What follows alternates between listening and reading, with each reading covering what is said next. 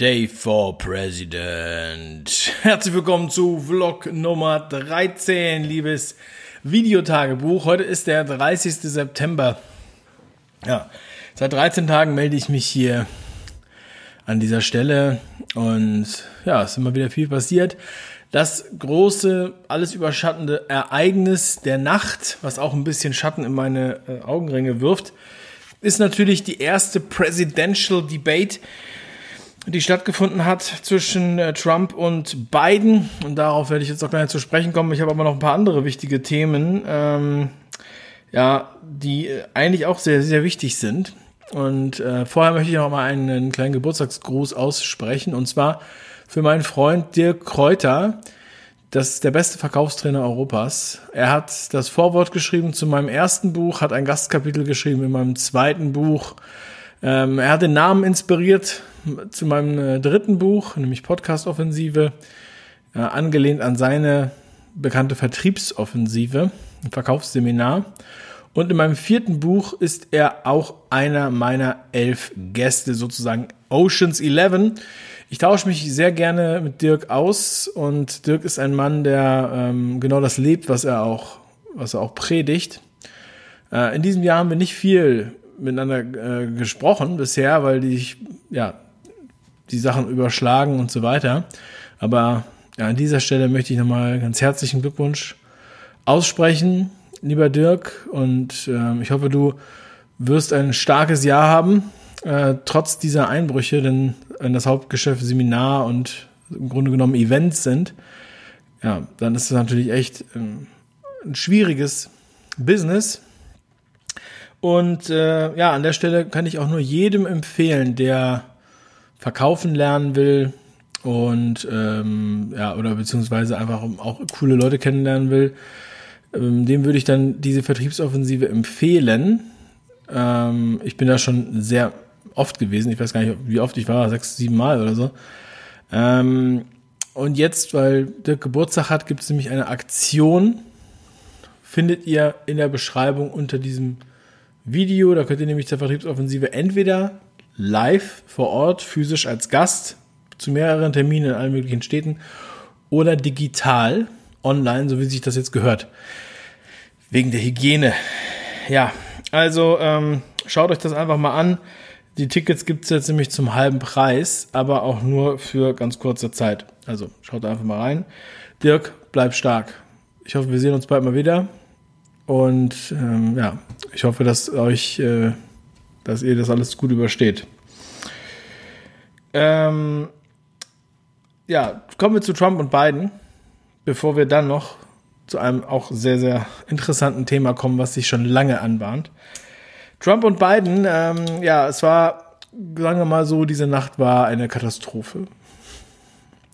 Ein Desaster. Also wenn ich mir die Zeitungsüberschriften anschaue, dann denke ich, ähm, die haben irgendwie was anderes gesehen als ich.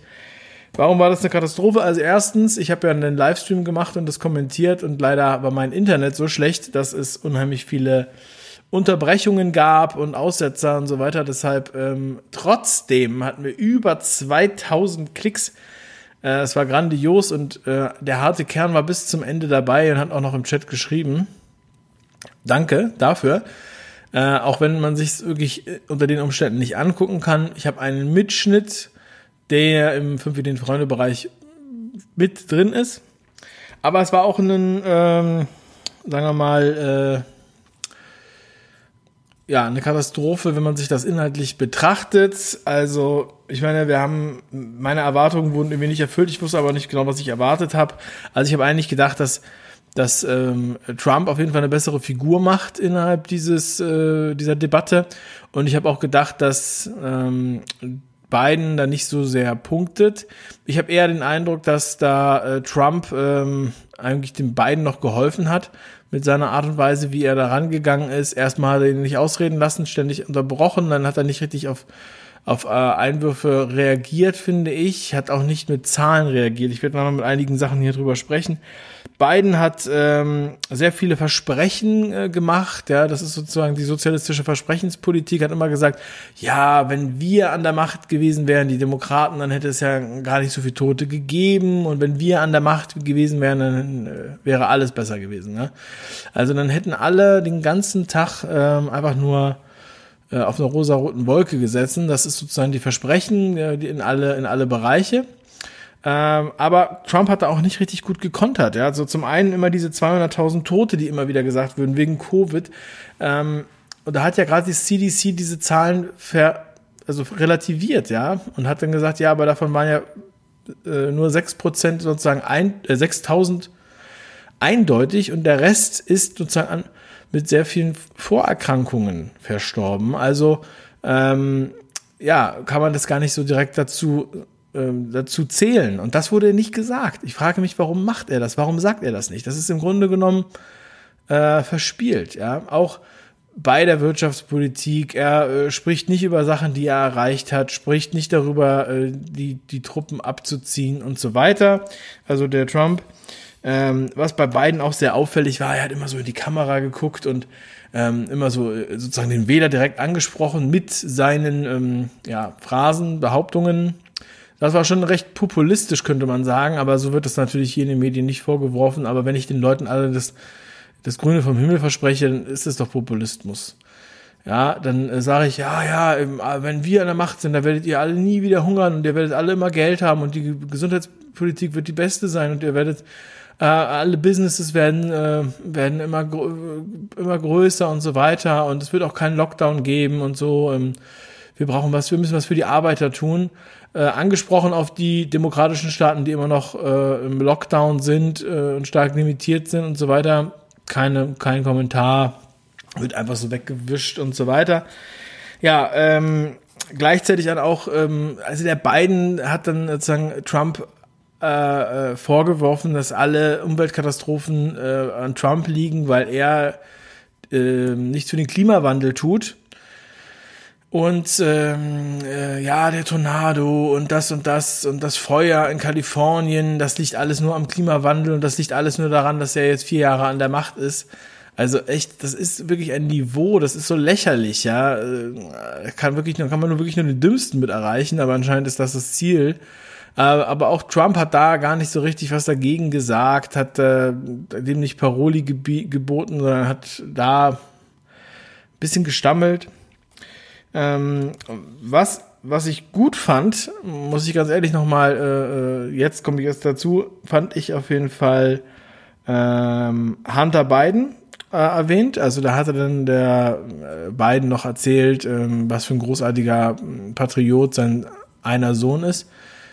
Und äh, dann fragt der Trump, äh, meinst du oder mein, mein, meinst du den Hunter, ne? Äh, nee, nee, äh, der Hunter ist ja von der Armee geflogen und hat auch nie richtig gearbeitet, bis ihm sein Vater als Vice President einen Job verschafft hat und spricht dann auch so ähm, die Korruptionsskandale, die ja auch ähm, mitten in den Ermittlungen sind und glaube ich auch schon zum Teil äh, nachweislich da sind.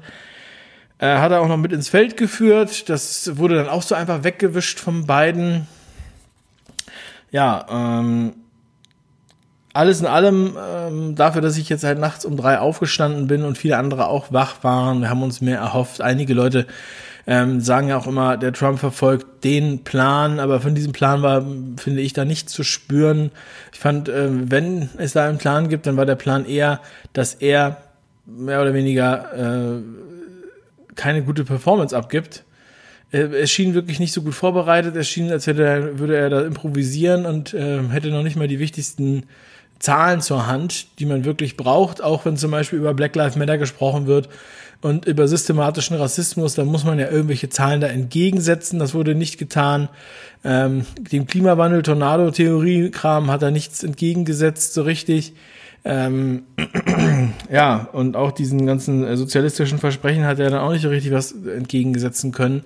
Ich muss sagen, äh, es war wirklich enttäuschend. Biden hat irgendwann später im Verlauf des Gesprächs hat man, hat er ja auch so ein paar Aussetzer. Ähm, aber es war beeindruckend, wie frisch er noch war an dem, in diesem, an diesem Wahltag, ja, warum auch immer. Also habe ich schon ganz andere Ausschnitte gesehen. Ähm, ja, aber eins, eins der krassesten Bilder und was einfach sehr bezeichnend ist, auch für diese beiden Präsidenten, fand ich, war am Ende, als äh, die Debatte schon zu Ende war und die Frauen auf die Bühne kamen, Trump mit seiner Frau und die Frau von beiden mit Maske kommt auf die Bühne und umarmt ihren Mann. Da sieht man, welche Welt man wählt, wenn man diese wählt, ja. Also das ist die Maskenwelt, das ist die neue Normalität. Das ist schrecklich. Also ich kann mir dennoch nicht vorstellen, dass 80 Prozent oder was ich, wie groß die Umfragen da waren. Also das sind ja auch ähm, fragliche Umfragen. Ja, Wahlmanipulation wurde auch angesprochen. ähm, und das, ähm, ja, da gibt's ja sogar einen Staatsanwalt in Florida, der das ermittelt. Und äh, es war auffällig, dass da so viel Briefwahlunterlagen nach der eigentlichen Wahl noch aufgetaucht sind und da irgendwie hauptsächlich demokratische Stimmen drin waren. Und das war natürlich sehr, sehr krass. Mm, ja, also alles in allem muss ich sagen, ähm, habe ich eigentlich danach keine Lust mehr gehabt, sowas nochmal zu machen. Allerdings heute kam der Internetmann, ich habe neues Internet bekommen, endlich kam der Techniker und hat das angeschlossen, ist jetzt auch deutlich besser. Und ähm, da war meine, da habe ich gesagt, okay, dann probiere ich das nochmal. Ja, dann mache ich das beim nächsten Mal nochmal. Ich werde auch nochmal gucken, wie ich die Tonsituation dann verbessern kann. Ähm, mein Ziel wäre es eigentlich dann ähm, sozusagen die, ähm, den Ton vom, vom, von der Session nicht mit aufzunehmen über mein Mikro und dann kann man das vielleicht so als Kommentar nebenbei laufen lassen, wenn man das äh, sowieso sich anhört irgendwie. Ja, sowas würde ich dann beim nächsten Mal machen. Äh, auch denke ich, dass das von der Internetverbindung dann her nicht diese Probleme gibt mit den Dropouts. Das war wohl etwas zu viel hier für meine Technik. Und ähm, ja, jetzt komme ich noch zu einem zu einem letzten Thema, was äh, auch irgendwie bizarr und lustig ist, aber auch sehr viel Geld gekostet hat für uns alle, und zwar der Flughafen in Berlin, der BER. Er wird jetzt eröffnet am 31.10. Prost darauf. Ich glaube, acht Jahre zu spät.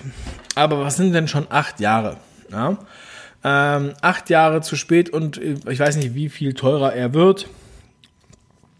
Ähm, ja, es, äh, was mich so ein bisschen, also erstmal, da gibt es auch noch so ein Regierungsterminal ne, für regierungsnahe Bürger oder also damit sind, glaube ich, auch Oppositionspolitiker gemeint, aber ähm, ja, äh, dürfen dann da, dürfen dann da landen.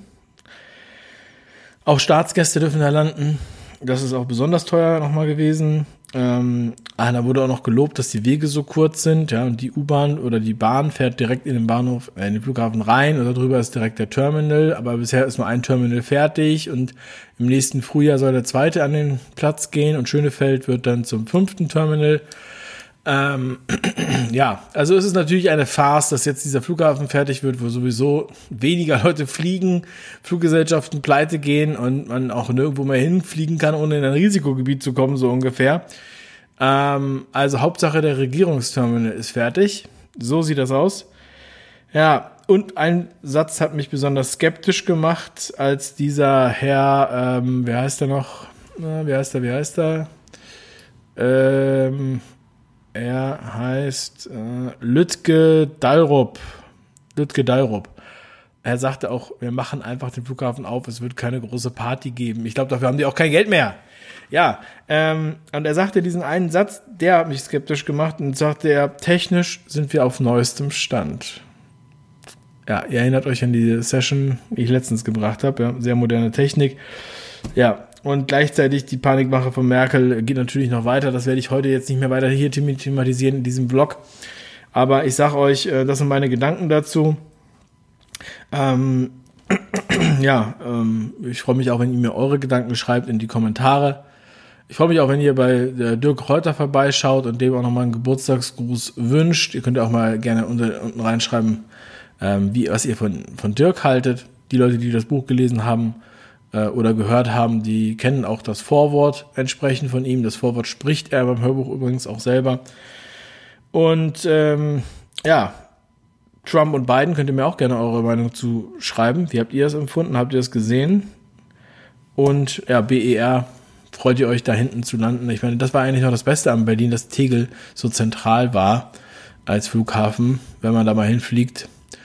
Aber gut, Berlin ist nochmal ein Thema für sich. Also da könnte ich ein eigenes Video zu machen und ich darf das, denn ich bin ein Berliner, wie ihr wisst. Ein Ostberliner.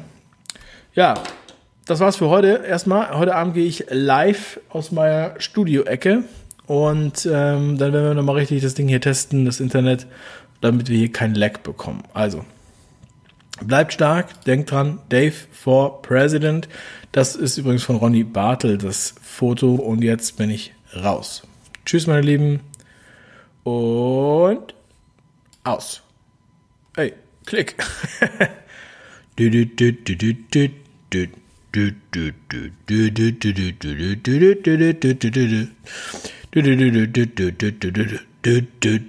yeah, brought to you with some some kind of fast internet. Tschüss.